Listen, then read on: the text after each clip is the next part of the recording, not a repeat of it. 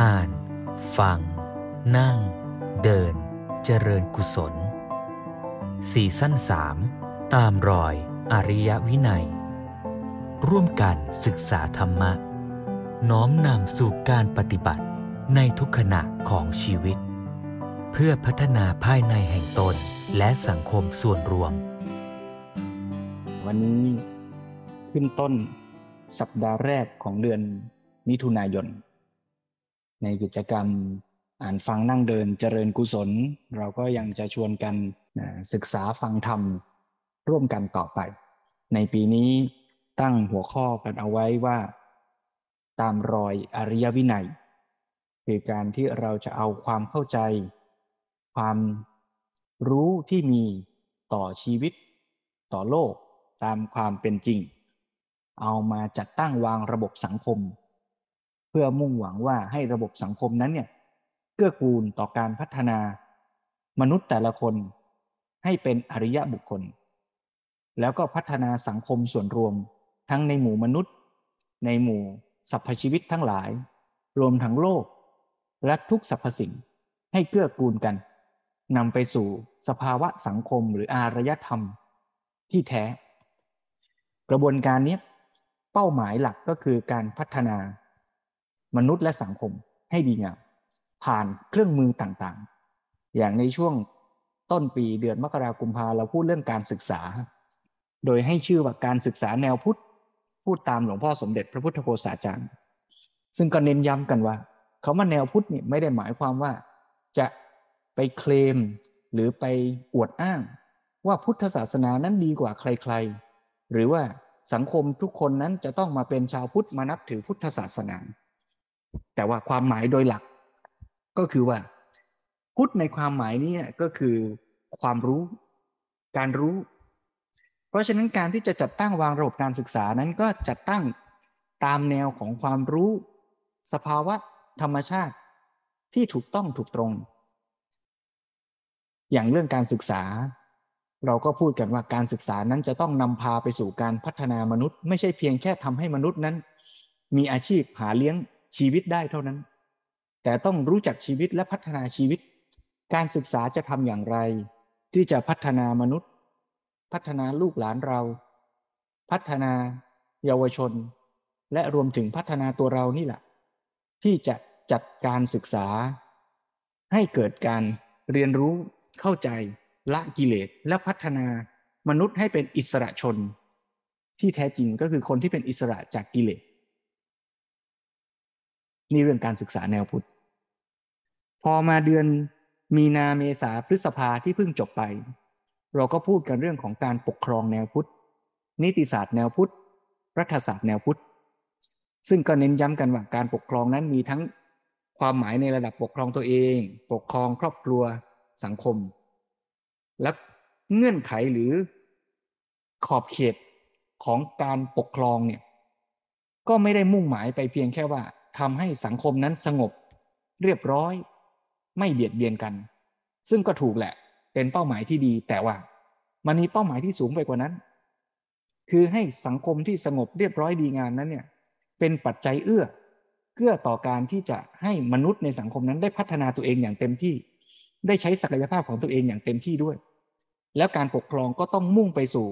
เป้าหมายคือการศึกษาและพัฒนามนุษย์แต่ละคนในสังคมนั้น คราวนี้พอมาถึงเดือนมิถุนาและกรกฎาคม เราก็จะพูดกันเรื่องเศรษฐศาสตร์แนวพุทธ ซึ่งมุ่งหมายถึงเรื่องของการจัดกิจกรรมทางเศรษฐกิจ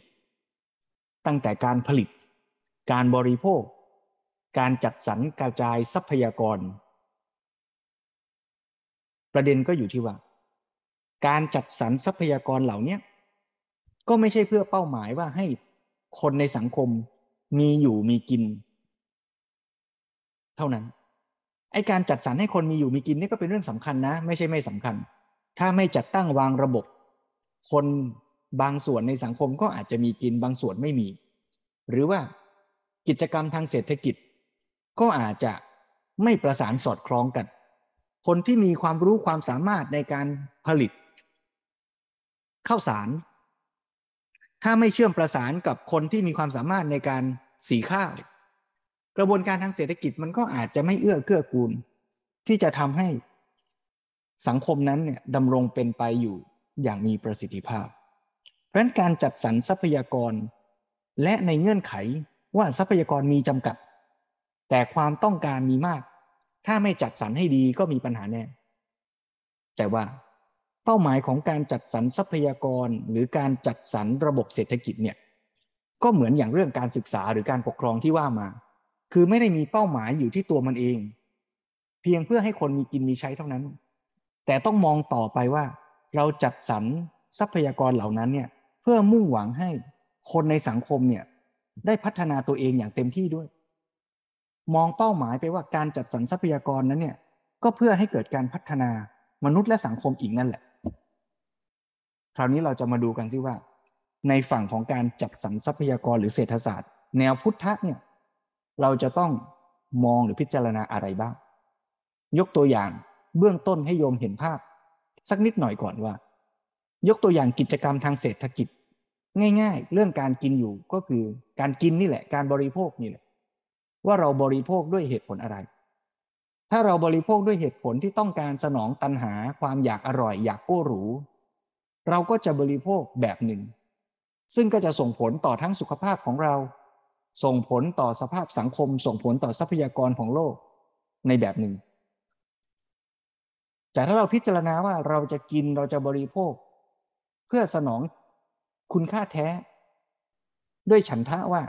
เราจะกินเพื่อประโยชน์ของร่างกาย ด้วยเหตุด้วยผล และก็เข้าใจทรัพยากรที่มันมีว่ามันมีอยู่เท่านี้เราจะแบ่งกันกินยังไง เราต้องการแค่ไหน เพื่อเราต้องการแค่ไหนลูกเราต้องการแค่ไหน แล้วเราก็สนองประโยชน์ไม่ใช่สนองความสุขจากการเสพเราก็จะมีแนวทางวิธีคิดในการบริโภคในการใช้ทรัพยากรของโลกอีกแบบหนึ่ง นั่นชี้ให้เห็นว่ากระบวนการจัดการทางเศรษฐกิจเนี่ยมันต้องกลับมาจัดการตั้งแต่ข้างในใจ คือพัฒนาในตัวมนุษย์แต่ละคนด้วย ถ้าไม่พัฒนามนุษย์แต่ละคน แต่เราจะไปหวังว่าจะจัดสรรทรัพยากรให้กับคนที่มีความต้องการไม่สิ้นสุด เราก็อาจจะแก้ปัญหาไม่มีทางได้ เราก็เลยต้องกลับมาจัดการพัฒนาภายในตัวมนุษย์ด้วย และนี่เป็นตัวอย่างหนึ่งของการที่เราจะพูดเรื่องเศรษฐศาสตร์แนวพุทธ ว่าเราจะต้องมีความรู้ความเข้าใจ และมีเป้าหมาย มาที่ตัวมนุษย์ด้วย ไม่ใช่เพียงการจัดการภายนอกเท่านั้นนั้นวันนี้เราก็จะกลับมาตั้งหลักกัน ว่าระบบเศรษฐกิจ ตามหลักเศรษฐศาสตร์ที่เป็นอยู่เนี่ยมันมีข้อจำกัดหรือมีข้อบกพร่องตรงไหนอย่างไร แล้วเราจะพัฒนาจัดสรรวางระบบ ให้ดีงามเพื่อกูลได้อย่างไร วันนี้เมื่อตอนเช้า กิจกรรมชวนอ่านชวนทำก็ได้หยิบเอาหนังสือ เรื่องเศรษฐศาสตร์แนวพุทธ มาสนทนาพูดคุยกัน ก็ทำให้เห็นแง่มุมซึ่งมีรายละเอียดเยอะแยะเลย วันนี้ที่เราจะได้ฟังในธรรมบรรยาย เรื่องแรกในหมวดเศรษฐศาสตร์แนวพุทธเนี่ยก็จะเป็นการเปิดประเด็นที่ชี้ให้เห็นว่า เศรษฐศาสตร์ มันกำลังนำพาเราไปไหน แล้วมันมีข้อบกพร่องหรือมีข้อจำกัดอย่างไร แล้วเราจะค่อยๆ ชวนกันดูว่าเราจะพัฒนาวิธีคิด พัฒนาวิธีการใช้ชีวิต กันไปอย่างไรได้บ้าง เน้นย้ำตรงนี้ว่าการพูดว่าเศรษฐศาสตร์มีข้อจำกัดหรือข้อบกพร่องเนี่ย ไม่ได้เป็นการตำหนิติโทษ ว่าใครผิดใครไม่ดี แต่ให้เห็นข้อจำกัด เหมือนเราพูดว่าวิทยาศาสตร์กับพุทธศาสตร์เนี่ยก็มีขอบเขต มีข้อจำกัดที่ต่างกัน วิทยาศาสตร์เนี่ยมีข้อจำกัดตรงที่ว่า ศึกษาเฉพาะขอบเขตของสิ่งที่วัดได้ ก็เลยศึกษาเฉพาะด้านตาหูจมูกลิ้นกาย แต่ว่าไม่ได้ศึกษาโดยตรงที่จิตใจ เพราะว่าจะวัดมาตรมาตรวัดความโกรธ มาตรวัดความสุขเนี่ยมันวัดโดยตรงไม่ได้ ก็อาจจะต้องไปวัดผ่านความดันโลหิตไปวัดผ่านรังสีแกมมาอะไรก็แล้วแต่ เพราะฉะนั้นขอบเขตข้อจำกัดเนี่ยไม่ได้แปลว่าวิทยาศาสตร์ไม่ดี หรือชั่วหรือเลว หรือเป็นบาปไม่ใช่ แต่มันเป็นข้อจำกัดของ methodology ระเบียบวิธีการศึกษาอย่างนั้น ในขณะที่พุทธศาสนาก็มาศึกษา ทั้งตาหูจมูกลิ้นกายใจแล้วเน้นเรื่องใจด้วย แต่พุทธศาสนาก็มีข้อจำกัด ตรงที่ว่าการศึกษาด้านใจเนี่ยไม่สามารถวัดแล้วเอาไปแสดงให้คนอื่นดูได้ ต้องศึกษาแบบศึกษาด้วยตนเองเท่านั้น อันนี้ก็เป็นข้อจำกัดของวิธีการศึกษาแบบ observation สังเกตตนเองแบบพุทธศาสนา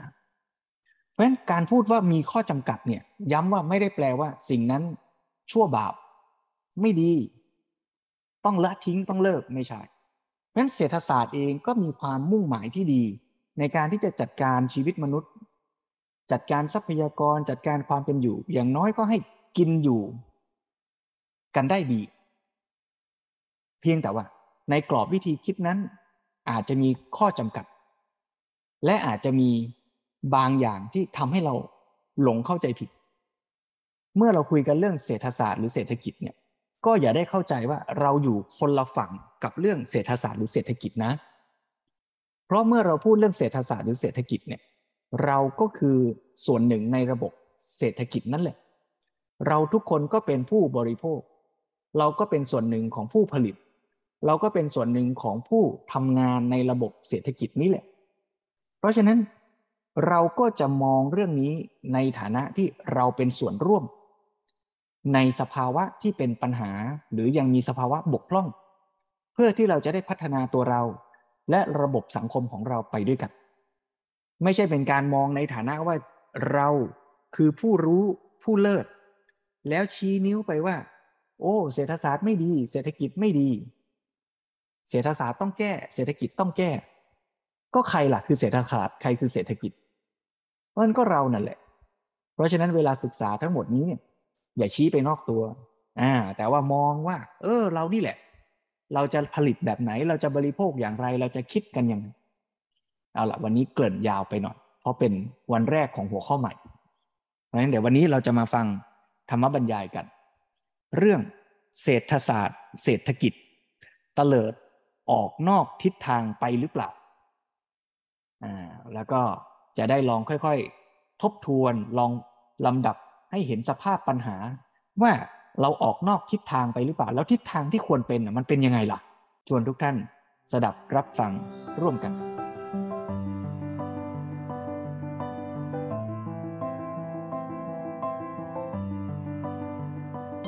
ถามเรื่องเศรษฐกิจ รื่องเศรษฐกิจนี่ประเด็นอยู่ที่อะไรลืมไปแล้วทุนนิยมนี่ครับที่พระเดชพระคุณหลวงพ่อเคยเคยวิเคราะห์ไว้ในพุทธศาสนากับโลกธุรกิจนี่คือว่าคือพื้นฐานระบบเศรษฐกิจปัจจุบันเนี่ยทุนนิยมมันเป็นระบบที่ฝรั่งก็บอกว่าแข่งขันครับ แต่ว่าจริงๆเนี่ยมองอีกมุมหนึ่งก็คือมันแข่งแย่งครับมันเบียดเบียนกันครับ ประเด็นคำถามคือว่าเศรษฐศาสตร์แนวพุทธเป็นยังไง แล้วก็เราควรวางท่าทีในสังคมที่มี ระบบเศรษฐกิจเป็นทุนนิยม ซึ่งมันเป็นมหาภาคมากเราคงไม่มีอำนาจแรงอะไรที่จะไปเปลี่ยนมันได้นี่เราจะวางท่าทียังไงดีครับ ก็อันนี้ก็มีคำถามหลายตอน ตอนแรกก็ว่าด้วยหลักการสองก็ว่าโดยวิธีปฏิบัติตนวางตนดำเนินชีวิตในท่ามกลางสภาพอย่างนี้นี้ว่าด้วยหลักการเนี่ยนะก็เราก็ต้องยอมรับความจริงคือมองถึงระบบเหตุปัจจัย ว่าฝรั่งใช้โดยเฉพาะอเมริกันเนี่ย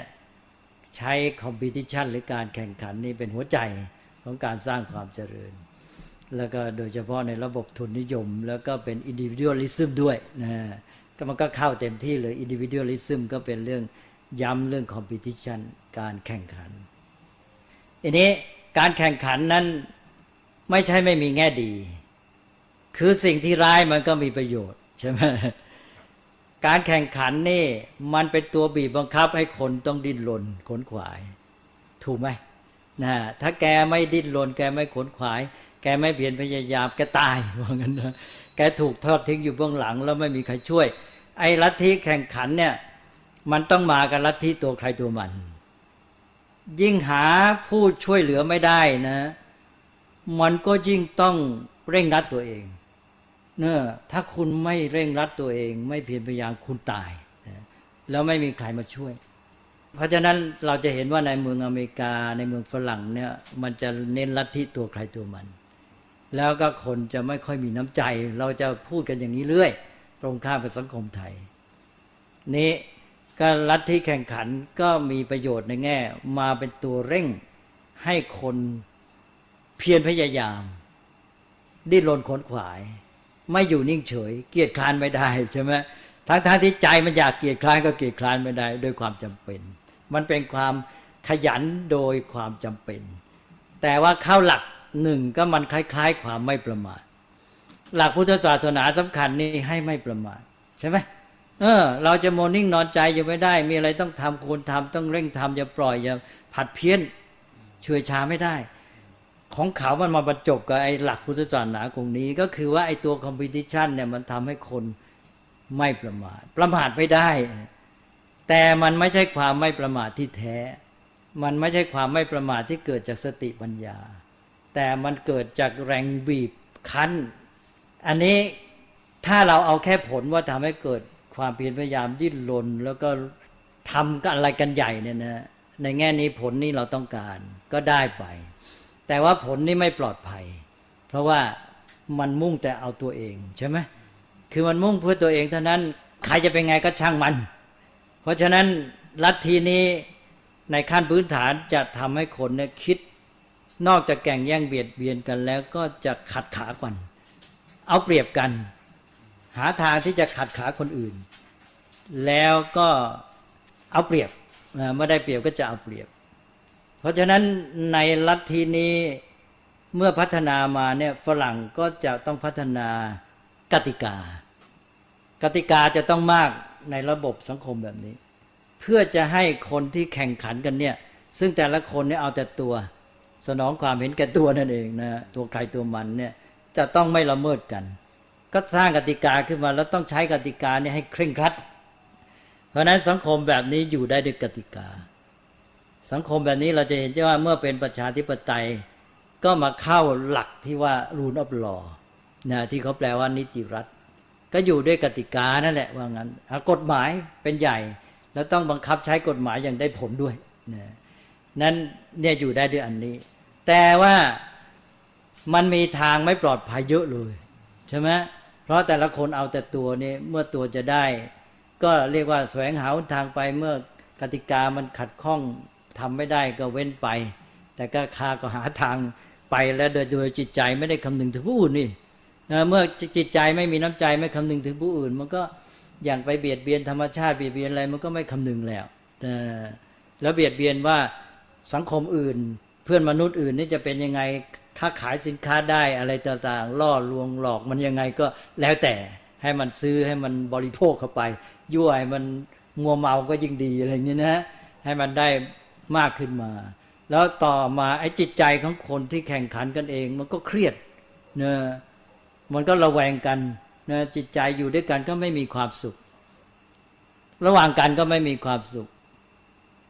แล้วตัวเองก็เครียดมีความระแวงระวังสูงนะแล้วก็หวาดกลัว หวาดกลัวเช่นหวาดกลัวคนอื่นจะล้ำหน้าไปหรือเปล่าอะไรเป็นต้นอู้วุ่นวายไปหมดเลย เนี่ยเราก็มาดูว่าในระบบเนี้ย มันมีข้อดีอยู่หน่อย คงที่ว่าทำให้ไม่ประมาทแต่เป็นไม่ประมาทเทียมนี้เรามาดูสังคมแบบของเราบ้าง ถ้าเราให้คนไม่แข่งขัน แล้วถ้าเขาเกิดอยู่สบายเนี่ยสำหรับมนุษย์ปุถุชน ตัณหามันก็จะเข้ามาครอบงำก็คือการหาความสุขสบาย จากการเสพบำรุงบำเลอแล้วไม่มีอะไรตัวบีบคั้น เลยกลายเป็นประมาทไป เพราะนั้นสังคมแบบของเราเนี่ยนะ ถ้ายิ่งมีน้ำใจจะคอยช่วยเหลือด้วย เอาละสิทีนี้ นึกขึ้นมา เออ เราเป็นไรนะ ถ้าเราจนลงไปเราขาดแคลนไม่มีเงินใช้ไม่เป็นไรนะไปหาลุงหาป้าคนนั้นไปหาเพื่อนคนนี้หยิบยืมได้ มันมองหาช่องทางที่จะช่วยเหลือเกื้อหนุนกันใช่ไหมมันพึ่งพาอาศัยน้ำใจคนอื่นได้ มันก็เลยทำให้ประมาทนะไม่มีตัวบีบคั้นให้เร่งรัดตัวเอง นั้นสังคมแบบนี้ ถ้าคนพัฒนาไม่พอก็แย่ จะทำให้ล้าหลัง แล้วก็เกียจคร้านเฉยชา และประมาทก็กลายเป็นว่าเสียหลักไม่ปฏิบัติตามพุทธศาสนา เนี่ยปัญหามันอยู่เนี่ย ทีนี้ทำไงเราจะมีระบบเศรษฐกิจที่ทำให้มนุษย์เนี่ยโดยไม่ต้องมาใช้วิธีการทางสังคมที่แข่งขัน เอาตัวใครตัวมันแล้วมาบีบคั้น แต่ให้เขาเนี่ยรู้จักมีสติปัญญาแล้วสามารถมีความเพียรพยายาม เห็นอะไรควรทำก็ทำโดยไม่ผัดเพี้ยนไม่เฉยชาอย่างที่ว่าได้ ไม่ประมาทนั่นเองนะทำไงจะให้ไม่ประมาท โดยไม่ต้องอาศัยสิ่งภายนอกมาบีบคั้น แต่ให้ไม่ประมาทด้วยสติปัญญาของตนเองนะแล้วเขาก็จะไม่มัวมาพึ่งพาคอยหวังพึ่งคนโน้นคนนี้อยู่ แล้วก็ไม่ทะเลถลายอย่างที่ว่า หนักเขาก็ไปเอาข้าวศาสนาฮินดูไปขออ้อนวอนเทวดาไปเลยใช่ไหมเนี่ยสังคมนี้เราก็ต้องรู้ตัวว่าจุดอ่อนมันเป็นยังไง นี้หลักเศรษฐกิจของพุทธศาสนาก็คือต้องแก้ไขพวกนี้ให้ได้ ก็คืออันหนึ่งก็ในแง่ของความไม่ประมาทก็ต้องให้คนเนี่ยสามารถมีความไม่ประมาทด้วยสติปัญญา เมื่อรู้ว่าอะไรเป็นไปเพื่อประโยชน์ในการพัฒนาชีวิตของตัว เป็นไปเพื่อการสร้างสรรค์สังคมที่ดี ซึ่งจะเป็นสภาพแวดล้อมที่เอื้อให้เราเองได้มีชีวิตที่ดี แล้วก็พัฒนาตนได้ดีด้วย เพราะว่าเมื่อสังคมดีก็จะเป็นสภาพแวดล้อมที่เราพร้อมที่จะพัฒนาตนได้ พัฒนาชีวิตของตัวเองชีวิตของเรา ก็สามารถจะอยู่ดี เราก็จะต้องหนึ่งก็พัฒนาชีวิตของตัวเองไปด้วยสองก็พยายามเอื้อเฟื้อช่วยเหลือเกื้อกูลแก่เพื่อนมนุษย์ และช่วยกันสร้างสารรค์สังคมนี้ นะนี่ทั้งสองอย่างนี้ต้องไม่ประมาทแล้วทำไงจะให้ไม่ประมาทเราก็หลักการพื้นฐานของเศรษฐกิจก็เคยพูดแล้วตั้งแต่วันบวชเราบอกว่าเศรษฐกิจเนี่ยสิ่งเสพบริโภคเป็นต้นเนี่ยเป็นปัจจัยนะอย่างพระเรียกว่าเป็นนิสัย เป็นสิ่งเกื้อหนุน เราต้องอาศัยมัน แต่เราไม่ใช่หยุดแค่นั้น มันไม่ใช่เป็นจุดหมายนะเศรษฐกิจไม่ใช่เป็นจุดหมาย สิ่งเสพบริโภคความพรั่งพร้อมทางวัตถุ ไม่ใช่จุดหมายนะ แต่มันเป็นปัจจัย เป็นสิ่งจะเป็นเกื้อหนุน เราไม่มีมันเราอยู่ไม่ได้ แต่เราไม่จบเท่านี้ ไม่ใช่ว่าที่เราแข่งขัน เราเพียรพยายามกระทำกิจกรรมทางเศรษฐกิจค้าขายอะไรต่างๆเนี่ยเพื่อจะได้มีวัตถุเสพบริโภคพรั่งพร้อมบริบูรณ์พอเรามีพรั่งพร้อมบริบูรณ์แล้วเราเสพบริโภคเต็มที่เราก็มีความสุขไม่ใช่อย่างนั้นแต่พวกนี้ปัจจุบันลัทธิเศรษฐกิจมันจะกลายเป็นว่า เอาสิ่งเสพบริโภคนี้เป็นจุดหมายใช่ไหม หวังความพรั่งพร้อมทางเศรษฐกิจ นึกว่าแค่นี้ก็จบสังคมนี้ก็สุขสบาย แต่พุทธศาสนามองว่าเราจำเป็นต้องสร้างความพรั่งพร้อมทางเศรษฐกิจ ที่เรียกว่าให้พอเพียง แต่ว่าความพอเพียงไม่ใช่แค่พอเป็นอยู่ แต่พอเพียงที่จะเป็นปัจจัยนี่ตามหลักของเรานะอ้าวเราเป็นปัจจัยอะไรเราต้องการอะไรจุดหมายชีวิตของเรา นี่เมื่อกี้เราพูดถึงประโยชน์แล้วนะ เราจะต้องพัฒนาชีวิตของเรา เราต้องพัฒนาสังคมของเรา โอ้ จุดหมายของเราไปเยอะ การที่เราจะเจริญในเรื่องของการพัฒนาคุณสมบัติในชีวิตของเราทั้งทักษะ ทั้งกายวาจา ทั้งจิตใจ ทั้งปัญญาเนี่ยเราต้องอาศัยอาหารการกินปัจจัยสี่เราต้องอาศัยมัน เพราะฉะนั้นเรายังมีทางเดินข้างหน้า แต่เราต้องอาศัยมัน เพราะฉะนั้นสร้างวัตถุเศรษฐกิจเนี่ยให้เพียงพอ ที่จะมาเป็นปัจจัยให้เราอาศัยก้าวต่อไปในการพัฒนาอัตประโยชน์ที่แท้ขึ้นไป นี่ก็คือเศรษฐกิจแนวพุทธถูกไหมก็ในขั้นแรก เราก็มองว่าเศรษฐกิจนี่เราได้บริโภคเพื่อให้เกิดอะไรขึ้นมา ประโยชน์ที่แท้ของชีวิต เช่นเรากินอาหาร เราไม่ได้กินเพียงว่าเราชอบใจอาหารนี้แล้วเรากิน เราได้สนองความชอบใจก็พอใจว่าอร่อยมีความสุขจบใช่ไหมนี่สัตที่เศรษฐกิจปัจจุบันคล้ายๆ อย่างนั้น แต่โดยทางพุทธศาสนาบอกว่าอ้าวไออาหารนี่เรากินเพื่ออะไร อ๋อ กินที่แจเพื่อให้ร่างกายอยู่ดีใช่ไหมแล้วจะเอาร่างกายนี่ไปใช้ประโยชน์ดำเนินชีวิตที่ดีทำการสร้างสารรค์ศึกษาอะไรเป็นต้น เพราะฉะนั้นเวลาเราบริโภคนี่ การบริโภคนี่สนองความต้องการ เราต้องการสิ่งที่เรียกเรียกสภาษาปัจจุบันว่าคุณภาพชีวิต ไม่ใช่แค่ว่าได้เสพอร่อยนะได้เกิดความพอใจที่ได้เสพมีความสุขอร่อย แต่ว่ามันอยู่ที่ว่าได้ทำให้เกิดคุณภาพชีวิตทำให้ร่างกายของเราได้รับอาหารมาที่จะเป็นอยู่ดี พ้นจากโรคภัยนะแล้วก็มีกำลังแข็งแรงสุขภาพไหม เพราะนั้น เราก็บริโภคเพื่อสนองความต้องการคุณภาพชีวิตนะของเขาว่าได้สนองความต้องการให้เกิดความพอใจ ไม่รู้พอใจอะไร พอใจว่าอร่อยจบของเราว่าพอใจว่า เออ เราต้องการคุณภาพชีวิต มันทำให้เกิดคุณภาพชีวิต แล้วคุณภาพชีวิตอันนี้ก็คือตัวปัจจัยต่อไป ที่เราจะได้เอาร่างกายนี้ไปใช้พัฒนาสร้างสารรค์เพื่อเข้าถึงอัตถประโยชน์ที่สูงขึ้นไป เพราะนั้นเศรษฐกิจแบบนี้ก็คือ เศรษฐกิจในความหมายว่าเป็นปัจจัยใช่ไหมแล้วก็มันก็จะโยไปหาระบบที่เรียกว่าองค์รวม ถ้าเป็นเศรษฐกิจแบบตะวันตกเนี่ยมันจะเป็นแบบแยกส่วนได้ง่าย เป็นเขาเรียกว่า reductionist ก็คือแยกส่วน เพราะว่ามันจบในตัวว่าให้มีสิ่งเสพบริโภคพรังพร้อมจบเป็นจุดหมาย ของพุทธศาสนานี่เมื่อมันเป็นปัจจัย เราสร้างความพรังพร้อมทางเศรษฐกิจมีอาหารการกินมีอะไรต่ออะไรพร้อม ก็มันเป็นปัจจัยพอเพียงที่จะทำให้เราพัฒนาชีวิตพัฒนาสังคมไอ้เศรษฐกิจมันก็เลยไม่แยกจากเรื่องของรัฐศาสตร์นิติศาสตร์ สังคมศาสตร์แยกไม่ได้ ก็เป็นระบบองค์รวมในตัวถูกไหมเพราะอยู่ในระบบเหตุปัจจัยมันเป็นปัจจัยด้วย เอาละตอนนี้เราก็แยกได้แล้วว่าเศรษฐกิจนี้เป็นปัจจัยใช่ไหมแล้วก็จะต้องใช้วิธีการที่ทำให้คนเนี่ย ต้องมีความไม่ประมาทในการที่จะพัฒนา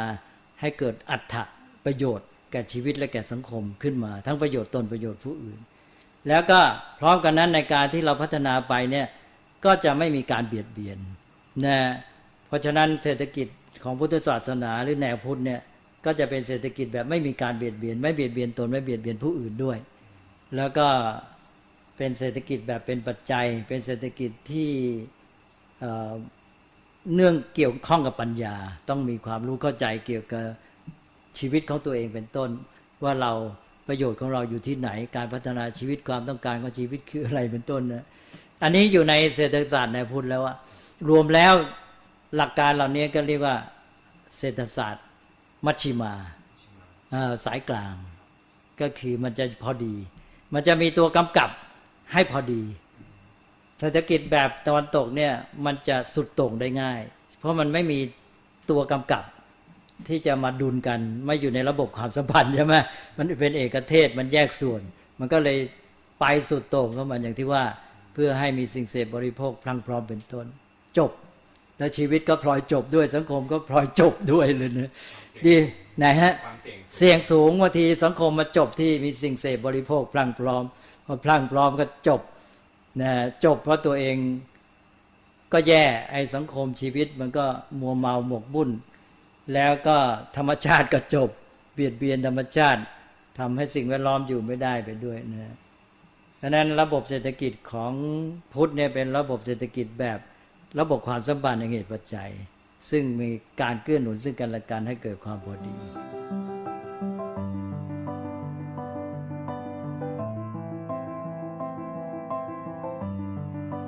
ที่จบไปนั้นเป็นช่วงตอนหนึ่งของธรรมบรรยายเรื่องเศรษฐศาสตร์เศรษฐกิจเตลิดออกนอกทิศทางไปหรือเปล่าหลวงพ่อสมเด็จชวนให้เห็นว่า ระบบการคิดเรื่องเศรษฐกิจเนี่ยต้องไม่แยกขาดไปจากเรื่องอื่นๆ คือไม่ได้มองแยกขาดเฉพาะว่า จัดสรรให้มีกินมีอยู่ แล้วจบ แต่ว่าจัดสรรให้มีกินมีอยู่เพื่อเป็นปัจจัย แล้วไปเชื่อมโยงกับเป้าหมายที่สูงขึ้นไป ก็คือเรื่องอัฏฐสามหรือถ้าจะพูดกันให้สูงสุดก็คือเป็นการดำเนินชีวิตไปในทางมัชชิมาปฏิปทาเพื่อไปสู่สภาวะชีวิตที่เต็มศักยภาพที่มนุษย์จะเป็นไปได้ ซึ่งมัชชิมาปฏิปทาหรือทางสายกลางที่เราพูดกันเนี่ยก็ไม่ได้หมายถึงว่ากลางระหว่างสองตัวเลือกที่มี แต่กลางในความหมายว่าพอดี เป็นสภาวะที่พอเหมาะพอดีตามธรรมชาติ ก็เหมือนที่เคยเปรียบเทียบว่าต้นมะม่วง จะลดน้ำเท่าไหร่ที่พอดี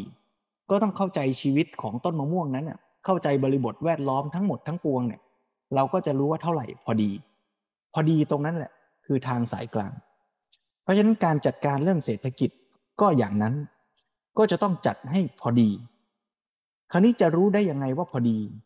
มันก็จะต้องรู้ความจริงของชีวิตของสังคมของโลก เราถึงจะรู้ว่าตรงไหนพอดี เพราะฉะนั้นถ้าคิดเฉพาะเรื่อง เศรษฐกิจอย่างเดียว หรือจะพูดเจาะจงลงไปว่า มุ่งจะสนองความอยากของเราอย่างเดียว โดยไม่สนใจบริบทอื่นๆ มันก็จะหาจุดพอดีไม่เจอ ถ้าจะกินเพื่ออร่อย โดยไม่ได้แคร์ว่าเงินในกระเป๋ามีเท่าไหร่ ไม่ได้แคร์ว่าสิ่งแวดล้อมจะเป็นยังไง ไม่ได้แคร์ว่าอาหารนั้นผลิตมาจากไหน ไม่ได้แคร์ว่าอาหารนั้นมีโภชนาการต่อชีวิตอย่างไร ถ้าไม่เอาอะไรมาคิดเลย แต่คิดอย่างเดียวว่า จะกินยังไงให้อร่อยที่สุด อย่างนี้มันก็จะหาจุดพอดียาก แต่ถ้าเราจะหาจุดพอดีได้จริง เราก็จะต้องหาความรู้มากเลย ทุกเรื่องที่พูดไปเมื่อกี้และอีกหลายเรื่องที่ไม่ได้ยกตัวอย่างขึ้นมาพูดด้วย เราถึงจะรู้ว่า กินอะไรแค่ไหนจึงจะพอดีกับทั้งเรากับทั้งโลก แล้วไม่เบียดเบียนทั้งเราไม่เบียดเบียนทั้งผู้อื่น ซึ่งเดี๋ยวถ้าใครสนใจในหนังสือ เศรษฐศาสตร์แนวพุทธหลวงพ่อก็จะอธิบายต่อไปอีกว่าไอ้คำว่าไม่เบียดเบียนตัวเองและผู้อื่นตัวเองเนี่ยหมายถึงใครบ้าง หมายถึงอะไรของตัวเองบ้างอ่าถามว่าถ้าเราใช้เพื่อให้เรามีความสุข แต่มันเบียดเบียนศักยภาพที่เราจะพัฒนาตัวเองอย่างนี้เรียกเบียดเบียนตัวเองไหมอ่าเรานั่งดูหนังดูละครนี่เบียดเบียนตัวเองไหมโอ้ไม่สิ ก็เราก็ดูของเรามีความสุขนี่ แต่ว่า แทนที่เราจะเอาเวลานั้นเนี่ยไปทำประโยชน์ เราไม่ได้ทำเอออย่างนี้เบียดเบียนไหมโอ้โห ถ้าตีความเบียดเบียนตัวเองอย่างนี้นี่ ลึกซึ้งชาเลนจ์ยากเลย เบียดเบียนผู้อื่นนี่เอาแค่ไหนอะอ่าไม่ไปฆ่าเขาไม่ไปลักทรัพย์เขาโอ้นี่ไม่เบียดเบียนถูกถูกแน่นอน แล้วถามว่า เราคลิกดู YouTube ที่มันสนุกสนุกบันเทิงอะ แล้วมันก็เลยทำให้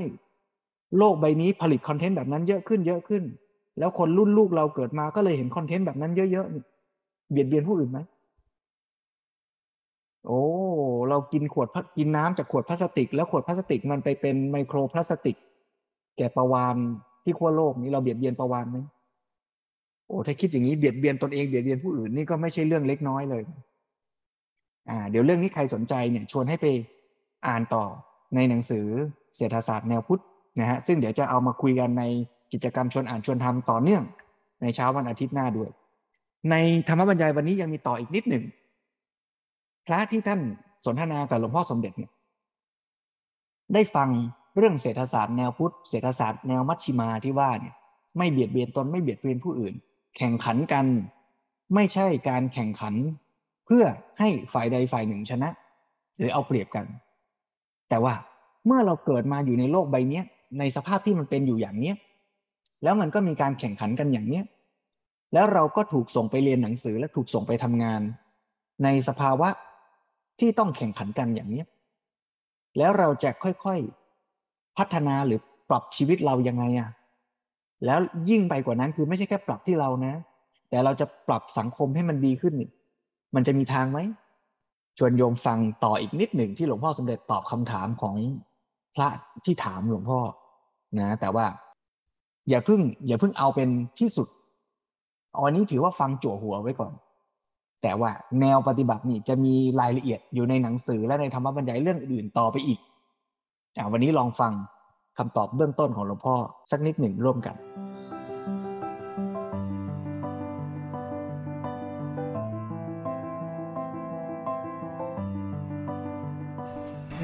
ถ้าเมืองไทยเราพัฒนาเศรษฐกิจแบบพุทธแล้วอะครับก็คือเราก็อยู่กันเป็นสุขครับ แต่เหมือนกับเศรษฐกิจทางตะวันตกอะครับ เหมือนเขาครอบงำมาครอบงำเพื่อจะให้พยายามจะให้คนทั่วโลกใช้ระบบเดียวกับเขาครับเหมือนกับเขาจูงเราวิ่งแข่งด้วยครับ ครับ อย่างนี้ถ้าเศรษฐกิจแบบพุทธเรา มันไม่มีความแข่งขันทางด้านวัตถุเนี่ยครับมันอาจจะเป็นปัจจัยที่ทำให้เรา มีพัฒนาเทคโนโลยีได้ช้ากว่าเขาครับ ดังนั้นมันยังต้องพึ่งพาเศรษฐกิจข้างนอกอยู่บ้างถ้าถ้าเกิดฝรั่งเข้ามาจูงเราวิ่งแข่งเนี่ยเราจะต้องทำยังไงแม้คำถามนี้มีหลายแง่ ดีครับท่านถาม คือมันต้องมองหลายขั้นเลยนะ คือไอ้การแข่งขันเนี่ยมันมีประโยชน์อย่างที่ว่าเมื่อกี้ วงเล็บสำหรับมนุษย์ที่มีกิเลสใช่ไหม ทีนี้ว่ามนุษย์ที่มีกิเลสเนี่ย ถ้ามันไม่มีแข่งขัน ไม่มีสิ่งบีบคั้น มันมีความโน้มเอียงที่จะเกียจคร้าน และตกอยู่ในความประมาท เมื่อคนมีความสุขหนึ่งนะนะมีความสุขสองมีความสำเร็จ ฉันจะเลยก้าวหน้าดีแล้วสามพอใจภูมิใจตัวก็ดี จะโน้มเอียงที่จะประมาททันที เพราะฉะนั้นพระพุทธเจ้าจึงเตือนไงพระสาวก โอ้มีคาถาพุทธภาษิตอะไรอะไรเยอะผมเคยเล่าให้ฟังแล้วนี่ บอกว่าพระโสดาบันพระสกทาคามี เพียรปฏิบัติมาอย่างดีไม่ประมาทจนบรรลุธรรมพอได้เป็นโสดาสกทาคามี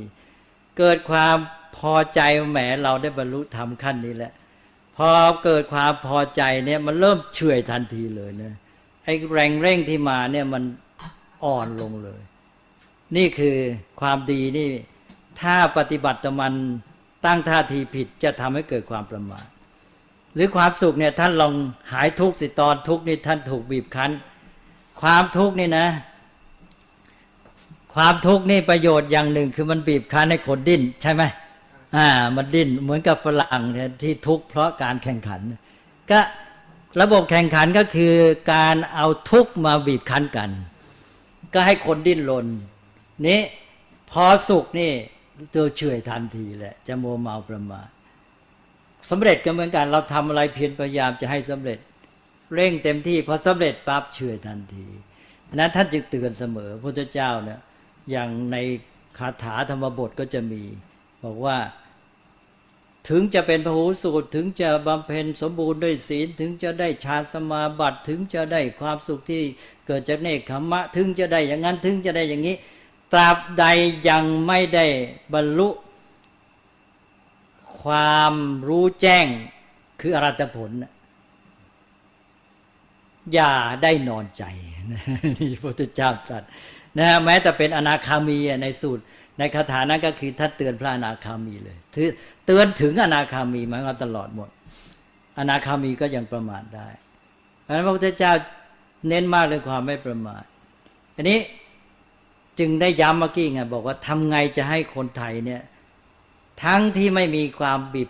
การแข่งขันมาบีบคั้นเนี่ยจะไม่ประมาทถ้ายังทำไม่ได้เราต้องใช้ระบบประสาน คือมนุษย์ที่มันมีกิเลสมาก ต้องหาทุกมาบีบคั้นบ้างใช่ไหมนี่ใช่ไหมใช่ไหมก็แต่ว่าเราทำอย่างฉลาดนะ ไม่ใช่ว่าจะไปแกล้งเขา เนี่ยมันต้องมี คือการแข่งขันเนี่ยไม่ใช่ว่าอยู่ๆเราจะไปเลิกสิ้นเชิง และการแข่งขันเนี่ยไม่ใช่ดีโดยส่วนเดียวนะ ผมเคยยกตัวอย่างให้ฟังปัจจุบันเนี่ยขนาดเนี้ยมหาวิทยาลัยบางแห่งเคยมีคุณภาพนักศึกษาอย่างดีเลยนะ เข้มข้นมาก ตอนนี้มันอยู่ในระบบแข่งขันไอ้ระบบแข่งขันนี่มันเชิงธุรกิจสูงนะมันไม่ใช่แข่งขันลอยๆด้วนๆนะตัดขาดมันแข่งขันหนักเชิงธุรกิจ ไอ้เชิงธุรกิจมันมุ่งกำไรสูงสุด ทีนี้ก็เกิดการตั้งสถาบันการศึกษาอย่างมหาวิทยาลัยสถาบันอุดมศึกษาขึ้นมา และสถาบันเหล่านี้ก็หากำไรกันใหญ่นะมันกลายไปว่าสถาบันนี้ไม่ได้มุ่งที่คุณภาพคนแท้จริงแล้วมันมุ่งที่เงินกำไรนี่มหาวิทยาลัยแห่งหนึ่งนี่เคยเข้มข้นในเรื่องกวดขันคุณภาพ แต่ว่าสำเร็จยาก ทีนี้สำเร็จแล้วเนี่ยมันก็ได้ใบอย่างเดียวกันใช่ไหมสำเร็จปริญญาขั้นนี้ ตรีสำเร็จปริญญาขั้นนี้โท อันนี้ได้บัณฑิต อันนี้ได้มหาบัณฑิต อันนี้ได้ดุษฎีบัณฑิตเอกเออก็ได้เหมือนกันมหาวิทยาลัยหนึ่งก็ง่ายเลย ก็มีวิธีการที่ว่าจะได้เงินมาก ๆกันแล้วกัน นักศึกษาคุณภาพมีบ้าง แต่ไม่ต้องมากนัก ก็สำเร็จกันเยอะเลยใช่ไหมมันก็ง่ายกว่า ตอนนี้คนที่จะอยากมาเข้ามหาวิทยาลัยที่ยากกดขันคุณภาพนี้ เลยไม่ค่อยมา เพราะก็เลยไปกันมหาวิทยาลัยที่ให้ปริญญาง่าย ๆ นี่ระบบแข่งขันที่ทำให้สุดใช่ไหมคุณภาพก็เสื่อม นั้นการแข่งขันนี่เราต้องดู และโดยเฉพาะปัจจุบันเนี่ยเราต้องพูดให้ชัดว่าเป็นการแข่งขันเชิงธุรกิจ มันไม่ใช่แข่งขันที่แท้นะ เพราะฉะนั้นการแข่งขันเนี่ย มันก็ต้องจัดเกรด จัดระดับขั้นด้วย เอาแล้วครับเป็นเรื่องของการที่แข่งขันก็เราก็ต้องรู้ทัน แล้วรู้ทันเราก็เอามาใช้ว่าใช้อย่างไรจะฉลาดนะใช้อย่างรู้เข้าใจโทษท่านเรียกว่าให้รู้ทั้งคุณทั้งโทษ แล้วทางออกที่ไม่ต้องขึ้นต่อโทษและคุณของมันของไอ้ส่วนเหล่านี้ที่มันยังมีแง่บกพร่องอยู่ ถ้าเราหาทางออกที่มันไม่ต้องขึ้นต่อ สิ่งที่มีคุณโทษปะปนกันอยู่นี่ได้ เราก็ใช้วิธีของเรา แต่ถ้าเรายังไม่พบเราก็เอาอามันมาใช้ประยุกต์บ้างนะแต่เราตระหนักอยู่ว่าจุดหมายของเราคืออะไร หลักการของเราคืออะไรใช่ไหมเราก็ไปได้และขณะนี้ระบบเศรษฐกิจปัจจุบันเนี่ยมีความรู้ตระหนักมากขึ้น ฝรั่งเองก็หาทางออกอยู่นะว่าระบบเศรษฐกิจแบบทุนนิยมเนี่ย เถียงกันทะเลาะกัน ว่ามีปัญหามาก เช่นทำลายสภาพแวดล้อม เกิดปัญหาเรื่องสิ่งแวดล้อมเป็นต้นใช่ไหมอันนี้คือปัญหาที่เรียกว่า แทบจะจนปัญญาของระบบทุนนิยมเลยแล้วจะแก้ยังไงเขาก็หาทางออกอยู่ เพราะฉะนั้นไอ้ทางเลือกในทางเศรษฐกิจเนี่ยเขายังต้องการอยู่ และตะวันตกเองนี่แหละจะมาสนใจเศรษฐศาสตร์แนวพุทธ เพื่อเป็นทางออกของเขา แต่ในขณะนี้ เราก็ต้องยอมรับความจริงว่าเศรษฐศาสตร์ แบบทุนนิยมของตะวันตก แบบที่เน้นการแข่งขัน เน้นปัจเจกชนนิยมเนี่ยกำลังครอบงำโลกอยู่ เราอยู่ในกระแสนี้เราต้องไปกับเขาอย่างรู้ทัน ไม่ใช่ว่าอยู่ปฏิเสธเคยบอกแล้วว่าเราต้องอยู่อย่างไม่ใช่ต้านกระแส เราทวนกระแสได้แต่อย่าไปต้านกระแสเข้าใจใช่ไหมทวนกระแสได้ แล้วเราจะมีกำลังเข้มแข็งขึ้นไป แต่เราอย่าไปต้านกระแส ถ้าเราต้านกระแสเราพัง เอาละครับ นั้นเราเดินหน้าให้ถูก แล้วเศรษฐศาสตร์แนวพุทธนี่การแข่งขันในการสร้างสรรค์การพัฒนาเทคโนโลยีเนี่ยบางทีไม่จำเป็นต้องไปอยู่ที่การแข่งขันกับผู้อื่น การแข่งขันกับตัวเองในการสร้างสรรค์ประโยชน์สุข เมื่อเรามีฉันทะมีความปรารถนาจริง ๆ เพื่อชีวิตที่ดีงามจะแก้ปัญหาของโลก เราเห็นอยู่ว่าโลกนี้กำลังมีปัญหาอย่างไร จะต้องพัฒนาเทคโนโลยีด้านไหน เราจะพัฒนาเทคโนโลยีที่ไม่เป็นพิษเป็นภัยด้วย แล้วเราจะมีกำลังใจด้วยศรัทธาด้วยจิตใจที่มุ่งมั่นมีฉันทะ จะทำเพื่อประโยชน์สุขแก่ชาวโลกทำไมพระพุทธเจ้า จึงเสด็จจาริกเดินทางด้วยพระบาทเปล่าได้วันหนึ่งต้องไม่รู้เท่าไหร่ใช่ไหมทำได้ เพราะมีฉันทะที่เคยบอกแล้ว พระพุทธเจ้ามี พุทธธรรมอยู่ข้อหนึ่งในบรรดา 18 ข้อว่า นัตถิฉันทัสหานิแปลว่ามีฉันทะไม่ลดถอยเลย พระพุทธเจ้ามีฉันทะไม่ลดถอย หมายความว่า มีมหากรุณาจะช่วยใครแล้วเนี่ยทำได้เต็มที่เลยไม่มีถอย ก็นี่ก็เหมือนกันเมื่อท่าน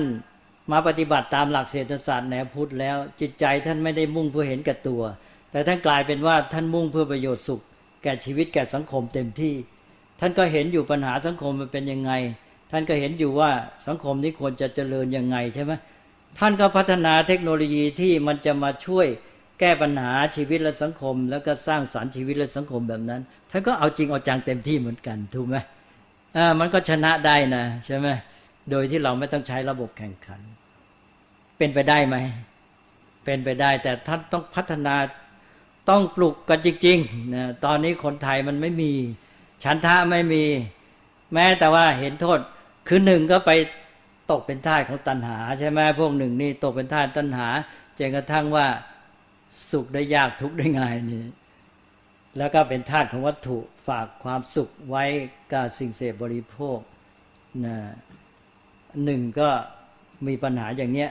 ตกเป็นท่าของตัณหาสองอีกพวกหนึ่งก็นึกว่ายังติดอยู่ในความคิดคือแยกไม่ออกก็นึกว่าด้วยตัณหานี่แหละ จึงจะสามารถพัฒนาสร้างสรรค์ได้ อ้าวก็มองไม่ออกด้านหนึ่งก็เห็นว่าโทษมาจากตัณหา แต่ก็แยกไม่ออกว่าไอ้ตัณหามาเกิดโทษอย่างไร ก็กลายเป็นว่ายังเอาตัณหามาเป็นตัวล่อเป็นเครื่องมือที่จะพัฒนาคนนะล่อเร้าคน แม้แต่ในการทำสิ่งที่ดีงามเขาไม่รู้จักฉันทะเลย สังคมไทยขนาดนี้ไม่รู้จักฉันทะเลย เพราะนั้นจึงต้องปลุกต้องเราต้องมา ให้ความรู้กันให้ชัดเจนนะพื้นฐานก็ต้องเข้าใจแยกให้ได้ฉันทะกับตัณหาเนี่ยแต่ว่าอย่างท่านสิทธิปัญโยนี่แยกได้แล้วนะแม้แต่เรื่องความสุขก็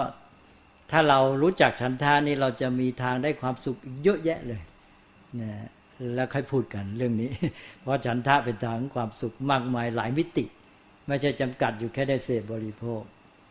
แล้วก็นำไปสู่ความสุขที่เป็นอิสระด้วย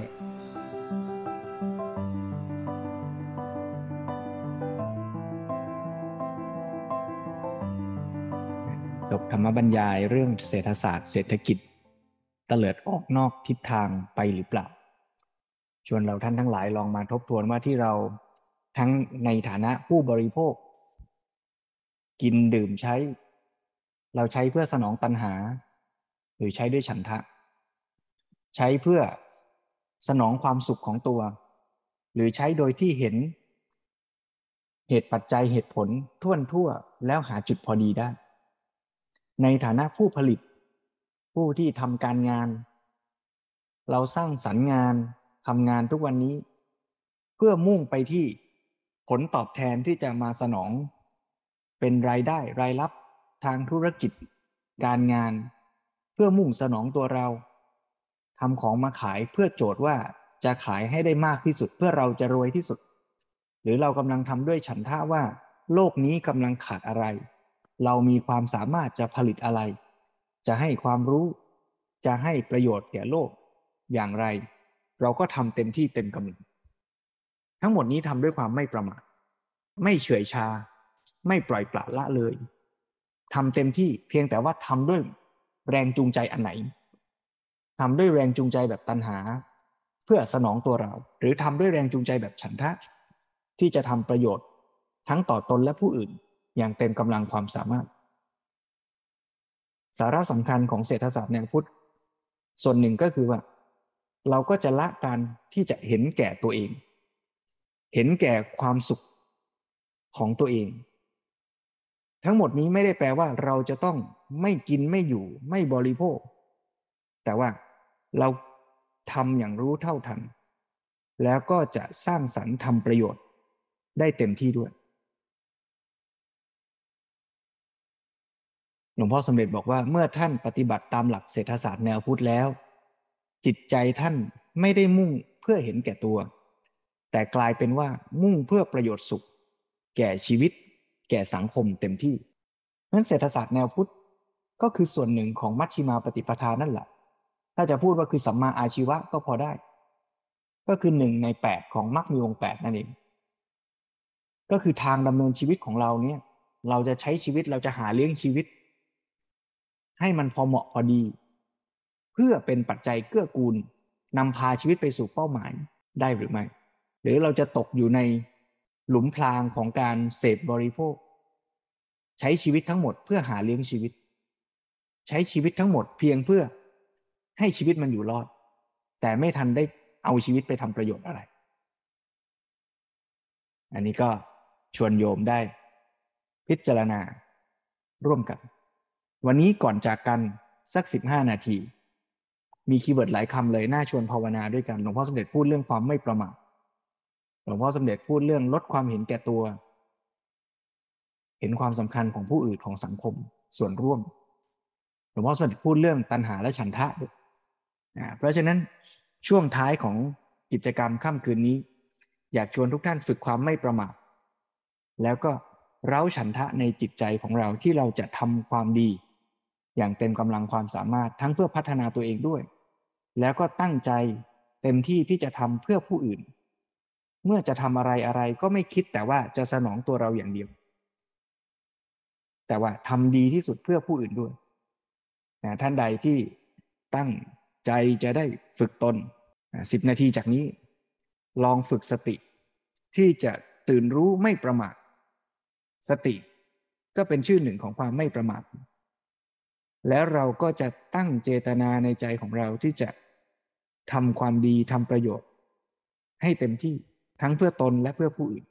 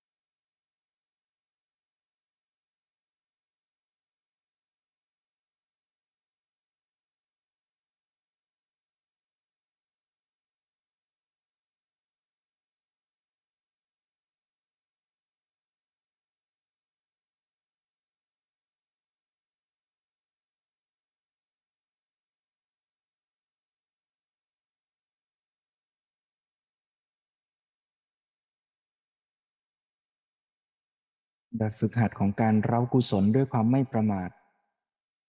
การที่จะทำอะไรเพื่อโลก ไม่ได้เป็นแบบฝึกหัดยากถึงขั้นว่าจะให้เป็นซูเปอร์แมน หรือยอดมนุษย์ ที่จะบินขึ้นบนฟ้า ไปช่วยโลกใบนี้ แต่อาจจะต้องเริ่มจากแบบฝึกหัดเล็ก ๆ ที่เราจะเร้ากุศลให้เกิดขึ้นในแต่ละลมหายใจ เมื่อใจเราจะ ตกไปในภาวะที่เป็นอกุศล ซึมเศร้า ฟุ้งซ่าน โกรธเคือง เราก็จะมีสติรู้ตัว แล้วก็ฝึกที่จะสร้างภาวะที่ใจเป็นกุศลให้เกิดมีขึ้น ในทุกลมหายใจ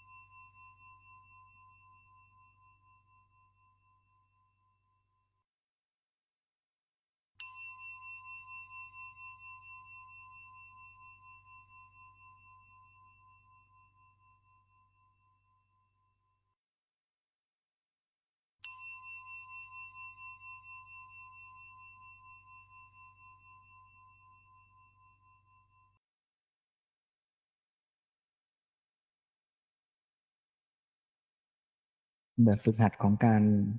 ดำรงชีวิตหรือดำเนินชีวิต ด้วยความไม่ประมาท เป็นแบบฝึกหัดใหญ่ ที่เราจะต้องฝึกกันตลอดทั้งชีวิต จนกว่าจะเป็นพระอรหันต์ฝึกด้วยความไม่ประมาท แม้เป็นพระโสดาบันพระสกทาคามีอนาคามี ก็ยังต้องฝึกต่อไปประมาทไม่ได้เฉยชาไม่ได้ แล้วความไม่ประมาท ในทุกลมหายใจนี้ก็คือแบบฝึกหัดเดียวกันกับตอนที่เราจะกดซื้อของช้อปปิ้งออนไลน์ ในฐานะผู้บริโภคเราก็ต้องมีสติ แล้วก็พิจารณาด้วยปัญญาว่าเรากำลังจะบริโภคพอดีไหม ในขณะที่เราจะไปทำงาน เราก็กำลังทำกิจกรรมทางเศรษฐกิจนี่แหละ คือไปสร้างงานไปหารายได้ ไปผลิตอะไรสักอย่างให้กับโลกใบนี้ เราก็จะต้องมีสติที่จะทำการงานเหล่านั้น ด้วยใจที่เป็นกุศล ด้วยความรู้ความสามารถเต็มที่ ด้วยความขยันมีฉันทะมีวิทยะ ด้วยปัญญา ด้วยปัญญาที่มุ่งเห็นประโยชน์ ต่อผู้คนต่อโลก ไม่ใช่ทำงานเพื่อ เพื่อประโยชน์ของเราเท่านั้น ทุกขณะในชีวิต เราจะเป็นส่วนหนึ่งของสังคมนี้ ที่เราจะดำรงอยู่ และพาให้สังคมนี้ดำเนินไป ในทิศทางที่ดีงามด้วยความไม่ประมาทวันนี้ก็เปิดเรื่องเศรษฐศาสตร์แนวพุทธ มีคำใหญ่เยอะมากเลย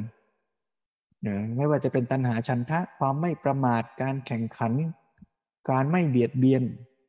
นะคำเหล่านี้เดี๋ยวเราจะค่อยๆ ฟังขยายความกันไปเรื่อยๆ มิถุนากับกรกฎาคม ท่านไหนที่ชอบใจก็อาจจะรู้สึกว่า โอ้ เป็นเรื่องไม่ค่อยได้ฟัง ท่านไหนที่รู้สึกไกลตัวหน่อยก็ อย่าเพิ่ง อย่าเพิ่งเบื่อนี่นะค่อยๆ ฟังไปนะแล้วก็จะค่อยๆเห็นว่าเออ มันก็เอามาใช้ในชีวิตเรานี่แหละ อ่าน ฟัง นั่ง เดิน เจริญกุศล สี่สั้นสามตามรอยอริยวินัย